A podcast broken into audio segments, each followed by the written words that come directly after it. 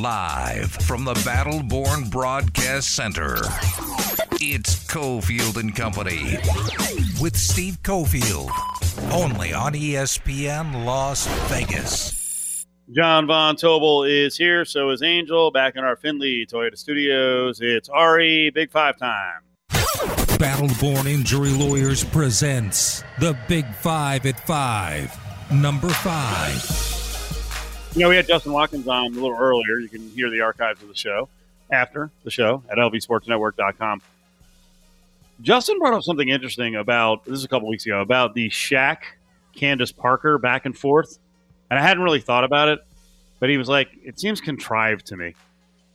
Does it seem contrived to you that they basically convinced Shaq to act like a buffoon to kind of create a you go girl situation where Candace Parker gets to eviscerate and destroy her male counterpart and the old guy Shaq?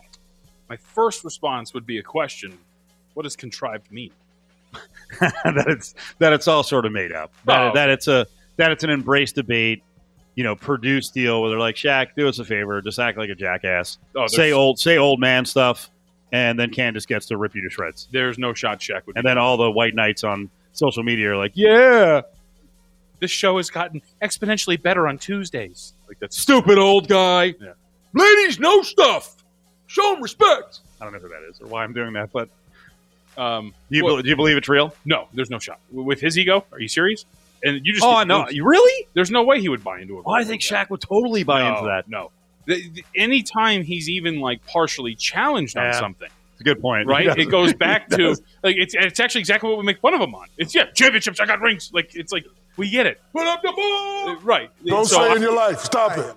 yeah, yeah, right, yeah. Don't say in your life. Stop. Like he would never buy into that on purpose. But, uh, but doesn't the show? And I should say too, by the way, This- I, I'm a big fan of Candace Parker. I think she's I think she's good too. But I think this shows a level of maturity where he realizes that he's an entertainer, and also Yeah. to help women in the biz, he can he can be the buffoon. So you, You think he would I- I think- willingly take on the role of Chuck, of Charles Barkley? Yeah, I think with Chuck, like Chuck, like he can't. There's like there's such a kind of an ego battle, a machismo with Chuck and Shaq that Shaq can't back down. And and, and I don't so think, any- I, I don't think anyone wants him back, to back down because it's a great bit. In this case, he can he can play the, you know, the pinata and get knocked around by Candace Parker. But you literally just said it though. He refuses to back down. To be that to play that bit, you have to be able to He's like a- willingly back off. of He's a very layered guy. No. he's a very he's a nice man. never said he wasn't nice. He, this is a great story. This is a great story. They were talking about this the other day. Uh, Ari, do I need any more setup than uh, Shaq is out there paying people's bills? I went in there to get some loop earrings, and I seen the guy come in. He was just so shy. And he was saying, "Hey, how much do I owe to pay off my ring?" It was just, and I was like, "My man, I'm, I'm, how much is the ring?" And I'm not gonna say the amount, but it's not enough to me. But I just, you know, and this is something that I do every day. Wait, every day? Wait a minute. Hold That on. is so awesome. If he's doing that every day, just doling out thousands of dollars. Do I dare do this? What? Well, he said the guy was in to make a payment on the ring. What if he had like one payment left? Who cares? And Shaq's like, here you go. What do you think he paid? Seventy-five bucks? Well, that's what I'm saying. And you're like, he's out here doling off thousands. Like, really, he just got in really lucky and like paid off the last payment. The other day, me and my mom went furniture shopping, and this lady, uh, she had a autistic daughter, and you know she was also you know looking to pay for some furniture. And I just, I just took care of her. So I'm into, I'm into making people happy. So whenever I leave the house, I just try to do a, a good deed. Again, are you gonna- are you going to accuse Shaq of making like one payment instead of paying off the whole bill? Because I think he paid off the whole bill with No, the guy with I'm the ring, and I think he bought all of the furniture. Like he, it wasn't, hey, they're going to finance the furniture. Shaq's like, I'll make the first payment. No, no. What I'm saying but you got is, the next fifty nine months. No, what I'm saying is, for at least the ring guy, he just stumbled in like he was. Because if you hear him tell the story, the guy went in to make a payment, and he goes, ah, "How much? I'll take care of it." But what, what I'm saying is, what if the guy was going in to make the last payment? And now it's a grant. it's a very nice thing to do, but we're thinking he bought the entire wing. In reality, he just paid the first payment off. By the way, too, can I add, Lef- is pretty good at what he does. After he tells you that she had an autistic daughter, you don't need to go, mm. Like, let the guy talk. We don't need the confirmation that you're listening in the background. It was a very poorly timed grunt. It was weird. Like I didn't mean, mean for that to get out because I don't do it for that, but Like the guy just came in and, you know, he's a hard, young kid. He's a hardworking guy. He's like, hey, man, I can come back next month and the next, like, he- layaway. Like, he, Yeah. you know, he put some money down, but I was like, you know what? Tell your girlfriend I got to take care of it. At first, he didn't want to take it. He's like, man, I can't do that. I said, don't worry about it. I do it all the time. So hmm. I'm just trying to make people smile. That's all. Back to the ring guy after the furniture people. Ari playing games with you, setting you up. Mm-hmm. Because he said in there that the guy said he had multiple payments coming up. Mhm. We're not going to do the grunting guy. You're doing Golick Senior now? hmm Yeah. Mm-hmm. That's all you have to No, say on this. he, he, like, he clearly does very good things for people. It's very nice to do those sort of things, right? The other day, my wife asked me for five bucks, and I was like, yeah, "Let's let's talk about if you need all five of these bucks." You know, I'm going to do it for a stranger. Which here's the real question: Can I say Um, this? If if you knew, I would assume the guy who was buying the ring knew Shaq, who Shaq was, because Shaq is Shaq, right? Let's say you know, you know, Shaq comes up to you if you're in a position where you're struggling for money, you're trying to buy something like that. Let's say you're buying the ring and you're in that financial situation. Would you fight Shaq? Someone you know is insanely rich. Would you fight him on paying it for you? Because if I was in that situation, I feel like it'd be like, you got it, big guy. I, Uh, like I would put up no resistance You whatsoever. If Shaq were to come up to me and be like, "Hey man, I'll pay that," I'm like, "All right, man, yeah." that's it. I'd say thank you like over and over again, but I would not try to be. Oh no, I. Uh, You don't do like three. I- you don't do three attempts at paying it, No. and then and the whole time you know I'm, I'm going to relent. And then after the second, he's like, you know what, you're right. Yeah. You seem really proud. I'm not going to step on your toes. I'm not going to pay for it. And then you're like, damn it! right. It was paid for. Why did I do that? Wait, wait, wait. You were serious? Oh, that, I don't want to be rude and turn you down, man. Yeah, you go ahead. Do you? Uh, do, speaking of that, do you engage in the uh, the I'll pay the bill battles if you go out in a group, like with other couples or you know, or or your or your parents? Like I'll have that happen where it's a constant. I have to like literally run from the table five minutes before the bill comes and and go get the server and be like, here's the card. Right. Because if it happens at the table, it's a friggin' showdown. And then the you know the the server's like taking the card, putting it back, taking the card. I'm like, all right, someone just pay for it. It, it's with the parents only. Yeah. Like with friends, and this is the uh, advent of technology as well. At most spots now, you have that little kiosk thing at your table where you can just split the check real quick, pay it right there, and then you're good to go. But yes, with my parents, I do the exact same thing. I have to get up before the dinner is over. They're like, I'm going to the bathroom. And like in reality, I'm just seeing our waiter or waitress over there and being like, Can I give this to you so we don't like harass you in 10 minutes? Tough times, man. Yep. Just be happy you can do it. But I would totally let Shaq pay for my bill. I Uh, well, I, eventually I would, but I'd probably blow it by making those three attempts and saying no, and then he's finally like, "All right, you seem, you know, you seem like you're really into paying it, so I'll walk away." I'd actually be like, Shaq, there's actually these really nice earrings that pair up very nicely with it that I've been really wanting to get her, but I can't really do it at this point right now. So what do you think, man? Number four. I get a story idea from John Von Tobel as we exchange notes. Why are we pretending to be excited about the Masters? What is wrong with you? So I let me get. I enjoy golf. I have actually many, you know, bets on the Masters for this weekend. Very excited to watch the, the act of golf itself. I feel like the quick turnaround from November to now, like I just had all the pomp and circumstance shoved down my throat a couple of months ago. I don't need to hear about Augusta and the azaleas and the pimento cheese sandwiches. Like, ugh, let, let's just play the golf tournament. We, we were here five months ago. Man, you're bitter. I'm not. You know? I'm not with you. First of all, uh, we we had Notah Begay on yesterday, who played the Masters multiple times, and you know played in college with uh, Tiger Woods, and you know he started mentioning. Actually, Adam Adam Hill asked him a question about Dustin Johnson winning. I completely forgot that they the schedule got jacked up last year, and that it was a fall Masters. So like that doesn't even register to me. For me, especially as an older person, like the Masters means the beginning of the sun coming out, especially when you grow up in the Northeast. The the, the weather sucks, and a lot of times you're starting you're getting into April and it still sucks. But it, for me, the Masters always means like, hey, here we are. The sun's coming out. It's going to get nicer. So there's some sentimentality there So the Masters gives you hope. uh, that we're just moving into warmer times and being able to go outside, and it's not going to be miserable. Now here, I mean, we're kind of weatherproof. It's like it's nice all year. We barely had. A, did we have a winter? The SO and I were talking about this the other day. I was like, and a lot of it was because it was like 92 degrees on Saturday or Sunday. I'm like, I feel like we didn't have a winter. What was it cold for like two weeks? Well, we also didn't hang out that much outside this past year, right? I think that kind of affects it. Do you not? like usually go out, go ice skating, have bonfires, hang out with people, do all that sort of stuff. When in reality, we were so shut in this year that maybe you don't Maybe. realize it was Maybe. We had that really annoying two week stretch where it was windy and cold for like a month. I said it was a two week stretch for like a month, but still, that was really obnoxious. That See, was I, winter. I thought you were going down the path. I figured you would be uh, on a millennial attack of boomers because boomers love the Masters so much. No, I mean, look, I like golf. I mean, the Masters is like, I guess that's my millennial side. It's like, relax. Not everything is this grand spectacle. Just go play golf. The gentleman's game, and then the music, Like the stupid jacket. and like you said, with the azaleas, and so beautiful. Amen. With the stupid what? the stupid jacket. Amen Corner. The stupid jacket. That's just, awesome. just play for cash. Let's go. What do they say, Well, man? They're, they're Drive for show, putt for dough. Put the put the no, it's not the claret jug. Whatever. Put something out there, fill it with cash, and be like, "You boys can get this at the end of the weekend. Let's go." I don't need a jack. I mean, there's something to be said about you're a gambler. You're not really supposed to get wrapped up in the emotion and the pomp and circumstance. You're just betting. Yeah, Like we're Yeah. betting. Uh, yeah. Here's the other thing I think makes the Masters great now is you know how stuck up they are, right? Over the years, they're, they're really they really are horses' asses, and then just a just a just a just a perfect picture of what we were and we don't want to be anymore. Right. In terms of all these rich white dudes, you know, play here with me, a female, I- a black. Right. Absolutely not. My grandfather would roll over in his grave. But anyway, so that like that represents the Masters. Uh, by the way, I'd be down well. with that circumstance. Let's talk about that for a while. I no, but here's what I love.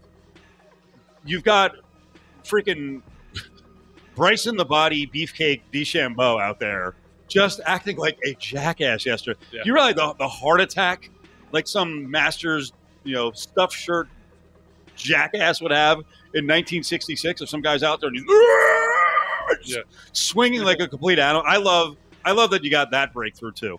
You know, and you got Dustin Johnson and Paulina. Like I like just like that that little bit of edge now at the Masters, where you know the the uh, the old guard folks from Augusta are like, "Yeah, I don't know what's going on here. What's It's, it's, going to happen to our game when we're gone?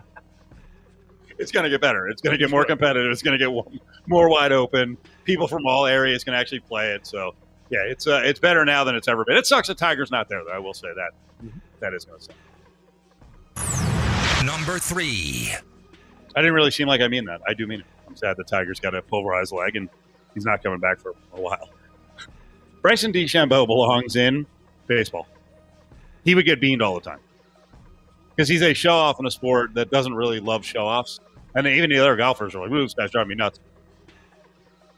I love what's happening in baseball right now because we've got angst and heat right out of the gates. First of all, can we start with the lunacy of Nick Castellanos and what happened? I still don't even know what happened. well, he like I think we're forgetting the part. Like he he was goaded. He did get hit up and in. Right. You know, eventually he gets in a position to freaking score with the pitcher covering the plate. He slides in safely and then flexes over him. And then a day later, they're like two game suspension. Two game suspension for flexing? Like what are we doing? They still they still have no control. The commissioner's office still has no control of what the rules are and who can who can flex, who can hit each other, who can point to the sky. There are no rules. And they keep trying to make up the rules on the fly and they look like idiots. Well, I, I think there are actually an odd establishment rules. It's just that they're not fair for every single player. Like pitchers, for some reason, can scream and grunt and yell and do whatever they want when they whiff a guy. Madison Bumgarner is the king of that. I will scream when I strike you out. You will not look at me when you're going to first because I either walked you or you got a hit off me. Like that's the way it is, and that's the stupid part. Hitters are always, for some reason, deemed the aggressor when in reality, like one of us is getting 99 thrown at him Right. and it's not you. It's Right, me. right. like I think I'm allowed to get a little irritated if I get hit with one of them. What happened with Contreras? That was real weird. So I, this is great. So Contreras the other day, he's crowding the plate. There's one instance where you can see he gets a fastball in and he tries to like lean into it to like get hit by it, and it ultimately misses. He doesn't. Get By the it. way, now it's on. right? Now I will hit you eventually. This might not be the situation, but you want you want to lean in, you're going to get hit. But that's the thing is so like I think it's like a plate appearance later, he gets hit and he gets mad and he's like talking to the pitcher. It's like you were trying to get hit five minutes ago. What are we doing? Like those kind of base, and that's why I said it to you. Like baseball's back because baseball beefs are also so Yep. stupid at times. It's so great Willson Contreras forgetting he was purposely trying to get hit, and then two plate appearances later being like, "How dare you hit me, bro? How dare you?" Number two. Can we just be civil? Can we be mature? Can people make mistakes and be forgiven in baseball? Dusty Baker is very irked right now. He's very hurt. He's very irked.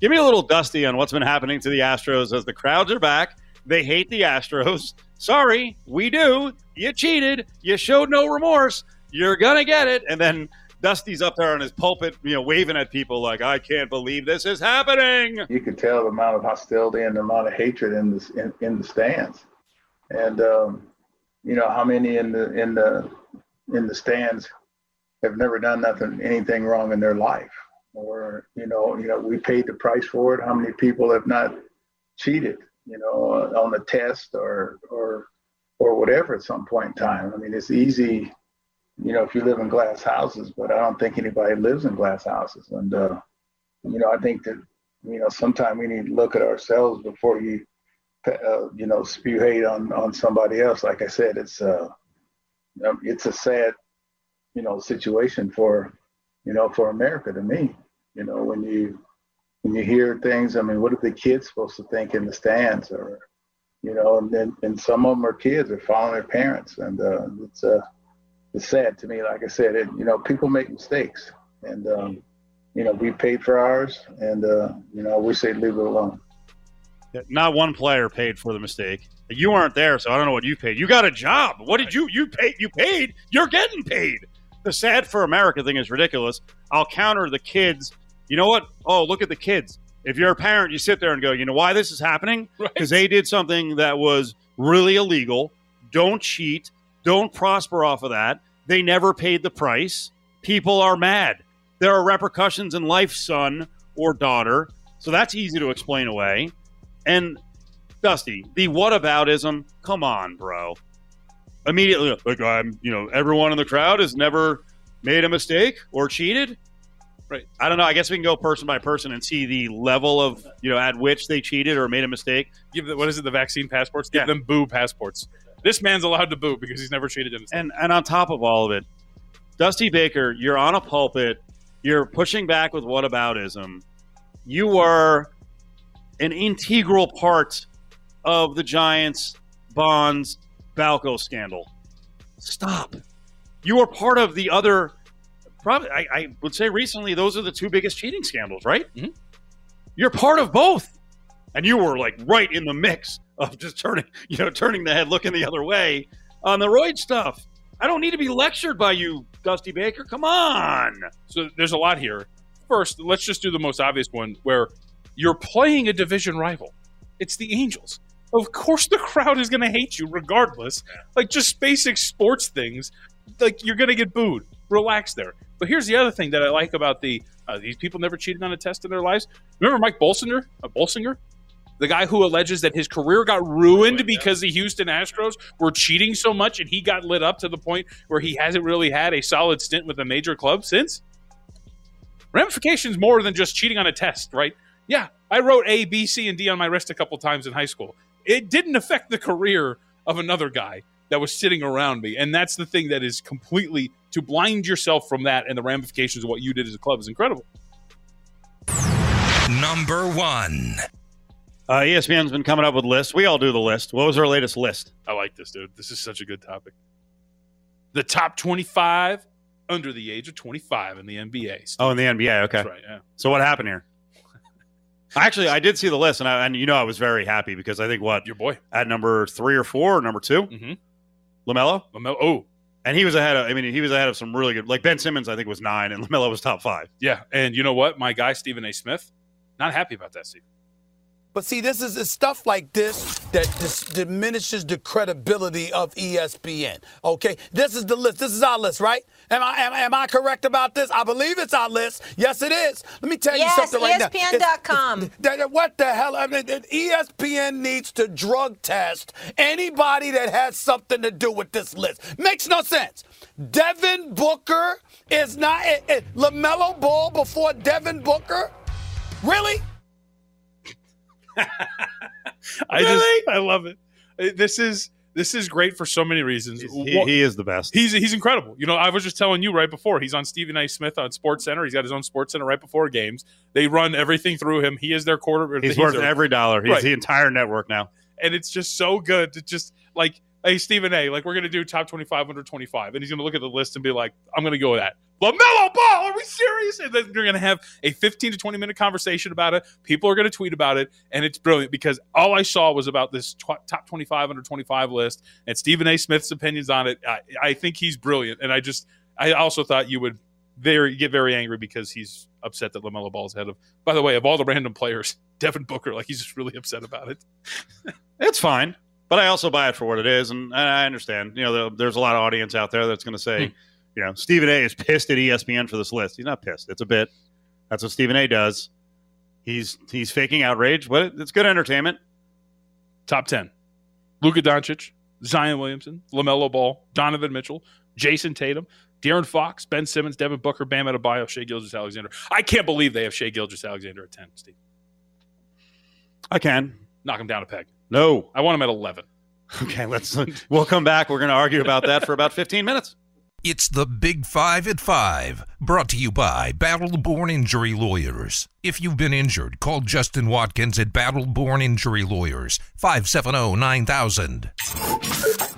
Now, back to Cofield and Company, live from the Battleborn Broadcast Center on ESPN Las Vegas. If you're looking for a Golden Knights hockey, get over to our sister station, Fox 1340 and 98.9 FM. So, big story of the day as we get back into some college basketball talk is uh, Sean Miller is out at Arizona. We're going to talk to one of the UNLV assistants, Carlin Hartman, about his uh, arrival in Las Vegas and the goals of the UNLV basketball program as they try to put things together here with uh, TJ Otzelberger off to Iowa State. So, yeah, um, Sean Miller's out. Uh, early candidates are Tommy Lloyd, who's a 20 year assistant at Gonzaga. Damon Stoudamire played at Arizona. Miles Simon, Arizona guy, Lakers assistant coach, by the way, Stoudamire Pacific head coach. Josh Pastner, Arizona guy, has bounced around. His latest job is Georgia Tech. Did a good job this year. Eric Musselman, we're all familiar with the Muss Bus. He's at Arkansas. And Luke Walton, who is in the NBA with the Kings. Now, we already went through this. Hey, an NBA guy's going to come back to college or the college ranks to take over a program with Brad Stevens. And uh, Stevens said repeatedly it's not going to happen. Luke Walton was already asked about it. He said no interest. Said I love Arizona, and I think Sean Miller did an amazing job there in his time. Uh, I have a job. I have a job I love. I have a group I love uh, that I'm working with. I'm very committed to being here in Sacramento. So, as of now, that's what Luke Walton says about the Arizona job. Uh, other things to watch with Arizona now. What happens to the players if this takes a while? You know, and do the players want to stay around for a new coaching staff? Curious to see what happens to our uh, buddy Jason Terry, brother of Curtis Terry, who's part of the show and part of the UNLV family and broadcast team. So interesting to see that. And then also what happens to Jack Murphy from Durango High School, who was the associate head coach under Sean Miller. So not a good situation. And uh, you know, Miller did what he did. We can debate whether you know it's enough to get fired, enough to get penalties and, and further penalties, but other people are affected by it. You know, the current players and also the assistants on the staff. Well, speaking of assistants, we're a couple minutes away from talking to uh, one of the newest coaches at UNLV, Carlin Hartman, who was at Oklahoma before this. We'll join Cofield and company. Visit Cofield's Corner on LVSportsNetwork.com for access to the latest podcasts and best interviews. Hanging at the Battleborn Broadcast Center, it's Cofield and Company. college athletics, the world of college athletics. You know, we were just talking about Arizona making a change at coach. There's uh, changes, players moving on, coaches moving on, and uh, at UNLV, you know, continuity's been an issue, and they're trying to get it together with uh, Kevin Kruger moving over on the bench, and he's bringing in a new staff. But uh, we know the Krugers love UNLV, and uh, Carlin Hartman is new to the market. He's a UNLV assistant coach, and he gives Steve Cofield and Cofield and Company a couple of minutes here on a Wednesday. How you doing, Coach? I'm doing great. How are you guys today? We're good. We're fired up. We're we're fired up. We're fired up to see what's going to happen with UNLV basketball, and we want to see the program do well and get you know fans back in the Thomas and Mack. And I wonder why you thought uh, this was the spot moving on from Oklahoma. Why UNLV for you? Yeah, you know, it's uh, it's one of the things, and I think I uh, I said this in my press release. Uh, after Coach retired, Uh, I, I really thought long and hard just about some of the opportunities that were out there for me. Fortunately, I've been in this industry for a while, and and I had some pretty good ones.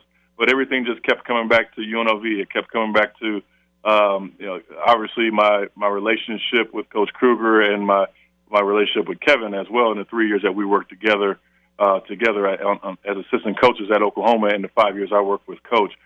And you know, just going from one elite program, in my opinion, to another, a very storied program here in, in Las Vegas, and one that you know people really care about on the on the basketball side of things. And so, uh, those were really the main reasons. Were you know the, my relationship with the Krugers, and you know having an opportunity to restore, um, you know, you know, UNLV running the Rebels basketball back to prominence, you know, and where it should be.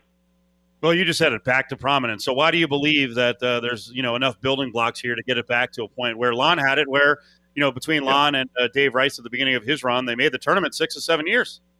Yeah, you know, I mean, it can happen again, and it will happen again. I mean, Coach Kruger and the way he does things. I mean, obviously, I was a part of his staff for the last five years, and I know, you know, uh, what what kind of a coach he is, and you know, he just needs a few. He just needs a few pieces, you know, here and there to be able to, you know, uh, you know, uh, take our program to new heights there in Oklahoma. And in, his ten years there, you know, we went to eight NCAA tournaments. In my five years, I, I count the 2020, you know, uh, shutdown year as an NCAA year because we were locked in to go that year. So you talk about four of the last five years. We have the blueprint, you know. Um, we just needed a few pieces, and we're going to get the same thing here. There's so many different uh, elements to uh, being able to sell um, not just the city of Las Vegas, but obviously the history, you know, the uh, the 20 NCAA tournaments, all the Elite Eights, the Final Fours, the national championship, you know, and even kids that you know obviously you know weren't alive when that national championship happened, it still occurred, and, it, and it's still you know in, a lot of people's recent memories. So you know, we keep on bringing that up, and we just constantly talk about the resources that we have in the Mendenhall Center, the Thomas and Mack, you know, and the, um, the just the uh, the allure to you know what what this area is and how how big basketball is uh, in Las Vegas. So just a lot of things to sell, and you know I think we've gotten off to a you know pretty good start just here in the last couple of weeks. Carlin Hartman's with us, uh, coach. He's now part of the uh, Running Rebel family. I want you to tell the audience why you've been bought in when it comes to Kevin Kruger. You know, not only being a coach, but now a head coach. Yeah, I think the biggest thing with Kevin is that he grew up in it. You know, uh, he's been around uh, greatness. He's been around his dad. You know, and all the different stops. You know, born in in McAllen, Texas, when uh, coach was uh, first getting started there at Pan Am, to you know his time with uh, Steve Henson and Mitch Richmond at Kansas State, and then they move over to Florida and the Final Four run they had there, Illinois to the Hawks, Hawks, you know, to here in uh, in in, uh, in Las Vegas, and and then obviously the last ten years in Oklahoma. Kevin's been around it; he's experienced it as a as a former great player in college, as a pro, uh, professionally in Europe, and uh, you know then on the coaching side of things. So he's been around a, a, a lot of successful teams, uh, whether it be as a as a son, whether it be as a as a, as a player, and, and now as, as head coach. So he's uh, he's he's going to do uh, a lot of great things, and I'm really looking forward to being a part of the journey. And as I said in my press release, you know, ending one uh, uh, great run with uh, Coach Kruger uh, in his story career, and starting another one with Kevin here in, uh, at UNLV. What did you know about Vegas before making the decision? I'm just talking about the city and the area. You know, it's funny. Uh, I the thing I I didn't know as much, you know, just in terms of uh, you know the the the living situations or anything like that.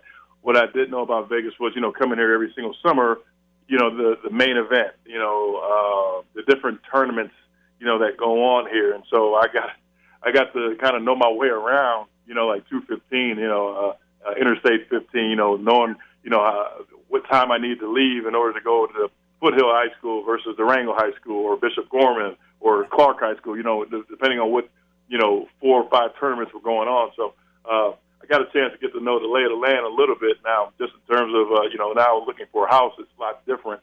And I, and I real, and I now recognize that there's so many different places um, that you can live, you know, um, and, and, and, and to raise a family. And I'm looking forward to bring my, my family here, hopefully in the next couple months. So as you're looking around, you're like, my God, this place is big, or does it have some similarities to Norman? I've never been to Norman, so I don't know how big Norman is.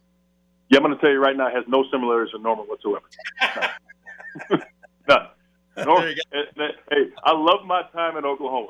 All right, yeah. but it was, it was Norman and the city of Oklahoma City, which is only 25 minutes away from Norman, uh, it's a great place to live. It's very flat, uh, but here you got you know your mountains, you got the uh, obviously the, the different climates, the uh, zero uh, percent humidity for the most part, uh, a lot more dry heat. Uh, there in Oklahoma, uh, the humidity was a lot hotter, so uh, there's really no comparison to the, to the places whatsoever.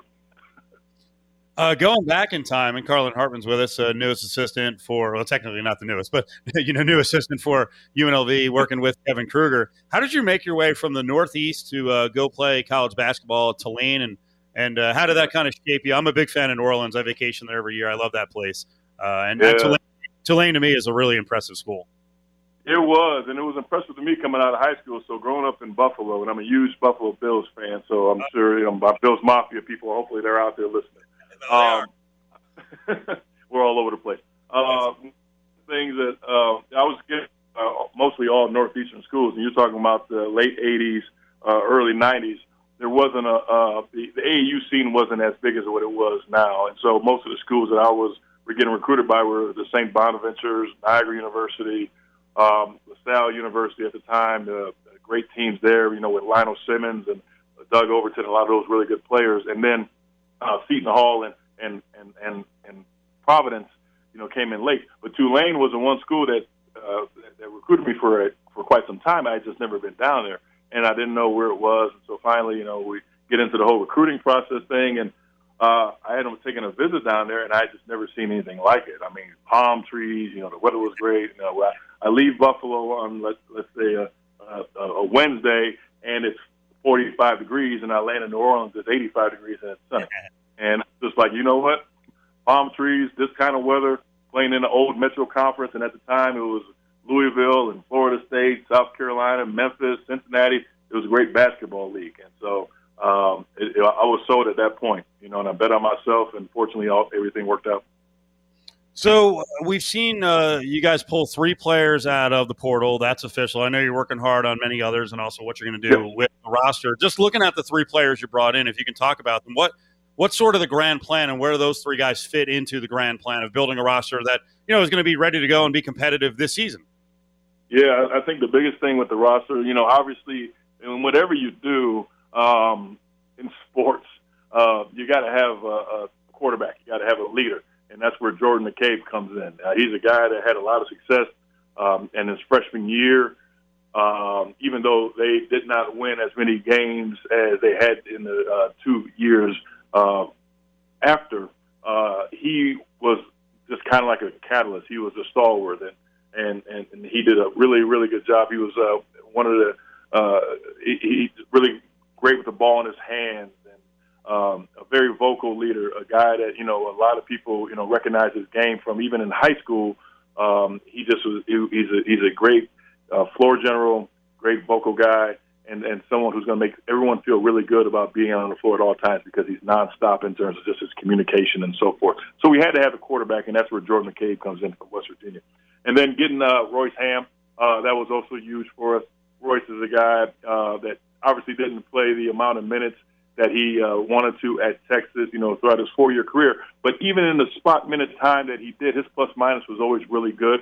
And uh, last year, uh, during the pandemic season, uh, Texas had lost, I want to say, six to seven games, and uh, you know they were kind of reeling. And then they had some key injuries to some key guys. Um, but Royce was able to step in there, and once he started to play a lot, and, and he was really effective, and they won six games in a row uh, in Big 12 play, and and he was just he was di- he was really really dynamic, you know, for them. And it wasn't dynamic in a sense of scoring a lot of points, but you know, rebound the basketball. Uh, defensively, he was uh, unbelievable, blocking shots at the rim. And now we're going to give him and Jordan an opportunity, you know, to be able to showcase, you know, the things in which they can do and what we've seen, you know, being, you know, coaches in the in the Big 12, we know, you know, what what, what their games are capable of, and we're going to also try to expand it. And the last guy uh, that we signed is uh, Victor uh, Iwuakor, uh, who played for us at Oklahoma. Uh, Vegas fans will love him and Royce and their athleticism. Uh, they're, they're they're high flyers. They get up on the rim. They really play hard. Uh, Victor is uh, he, he's a, he's a very raw prospect. I would say you know right now his defense is ahead of his offense, but he's also a guy that's really improved over these last couple couple of years. Um, not just um, in, in practice, but also in the game. So he's just learning things on the fly. He's also going to play a major role for us this year. So we like to hope and think that those uh, couple guys in the front court, uh, they give us our muscle, and then uh, we got the quarterback uh, at the point guard position, Jordan McCabe. So we're really excited about those guys. And as you said before, we are also uh, working really hard to, to complete the roster and get a couple more, uh, which hopefully will be announced here in the next uh, week or so. Are you guys worried that Marvin Coleman may not come back at 100%? Is there is there a risk there, and that's why hey, we got to get more point guard depth? Yeah, I think there's a little bit of that. Uh, you know, obviously, you know he's a good basketball player, and he's he's a guy that you know we would love to you know uh, have you know moving forward. You know, but there's obviously just you know the uh, the, the injury uh, factor there, and so you know we I, obviously have to do what's best for our program, and Kevin and myself and Coach Buckley have you know consistently talked about uh, you know just making sure that we have insurance there because you can't go throughout the, the course of the season you know without someone who can run the point guard and um, you know I think they were caught in that situation a little bit last year uh, in terms of some some of the games that I had watched. Um, so this year we're not we're not going to be in that situation. We're going to make sure we have enough ball handling out there. So hopefully Marvin uh, will be able to come back, um, you know, and be healthy. But you know, there's always that chance that he may not be. Last couple of questions, and I appreciate all the time. We're talking to uh, new UNLV assistant Carlin Hartman, who's on the staff uh, with Kevin Kruger. Like, take me through what it's like right now when you come into a program. You know, most of your roster goes, you know what, I'm going to head to the portal. It doesn't mean they're all gone for sure, but they're they're going to explore things. Like, do you actually? Is it like, almost like an NFL organization where you've got like a big board, and then you've got the guys you think you have, then you've got all these different. I would think you'd have like different levels of transfer portal uh, portal guys that you want, because um, the portal to me is just is fascinating. Everyone's working on it. And I just wonder, yeah. like, hey, do we take this guy? Oh no, that guy was available two weeks later. This is all nuts. this is all nuts to me, and you actually have to do it. Yeah, yeah, yeah. Well, you know, it's funny. We had a little bit of experience, you know, really the first uh, year last year, and uh, at Oklahoma, we had uh, some really good success in the portal. We got two guys out of it: Umoja Gibson uh, from North Texas, who was on a um, CUSA championship team, and then Elijah Harkless, a kid from CSUN, uh, Cal State Northridge, and both of them ended up being starters for us, and, and ended up getting us to the round of 32. So um, I, we have experience in it uh, on our staff from, from recruiting to the portal, and just like you say, these things are happening, you know, you know, and it's like really cyclical. It's just happening so quickly. You see a guy in the portal one day, and the next day, the next day he's already committed somewhere else.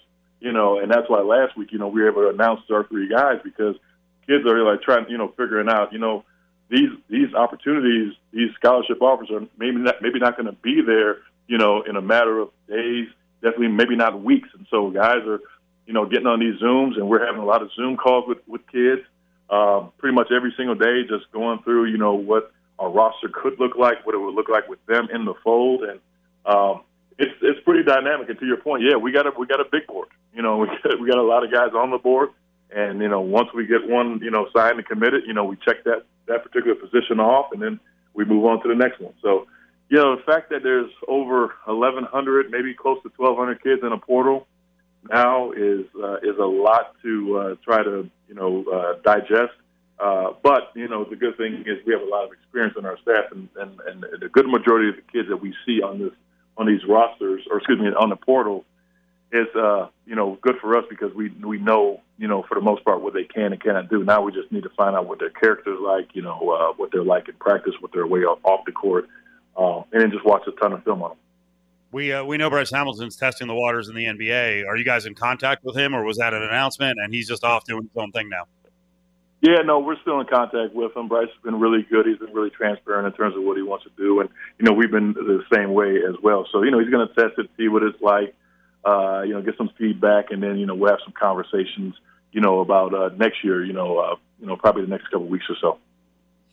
Good deal. Well, we appreciate a couple minutes. Thank you so much. Congrats on the gig and welcome to the community. I think you're going to really like Las Vegas. And especially if you guys have a, a big time winning program, uh, you're really going to enjoy it here because this is a basketball. I still think it's a basketball city first and foremost. Yeah. We got the Raiders, we got VGK, but uh, I know, yeah. you know grassroots people love the running Rebels here in town.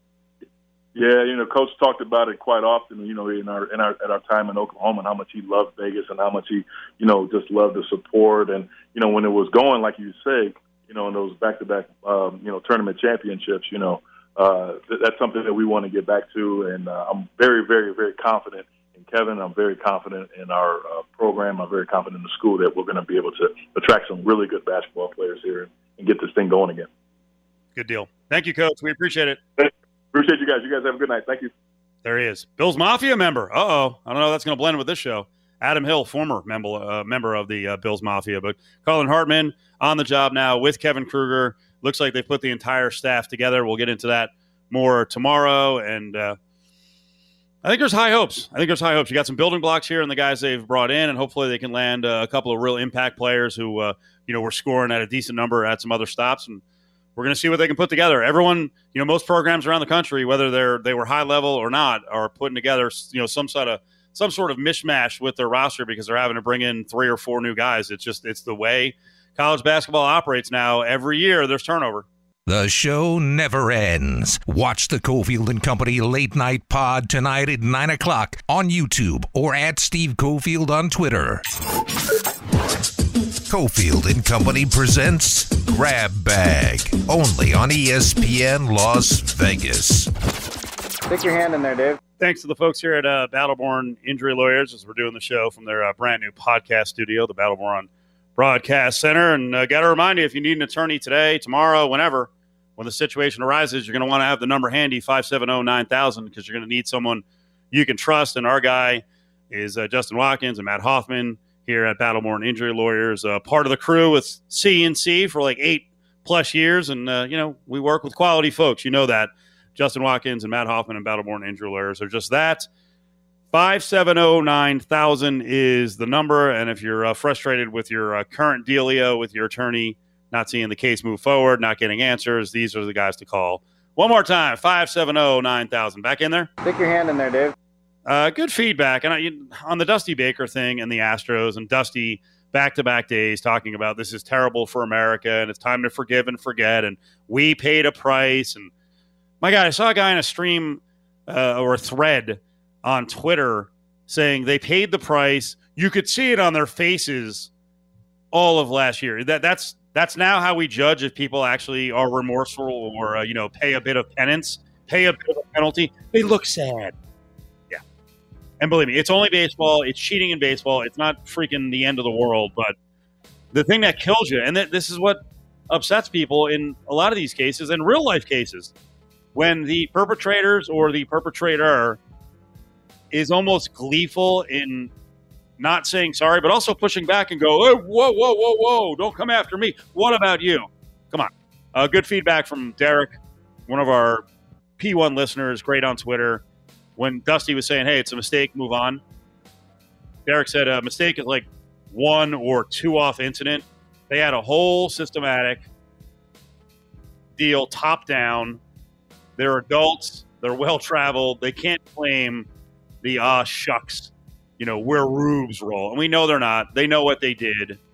And, you know, it's going to be a little uncomfortable, a little bit uncomfortable. Too bad. Deal with it.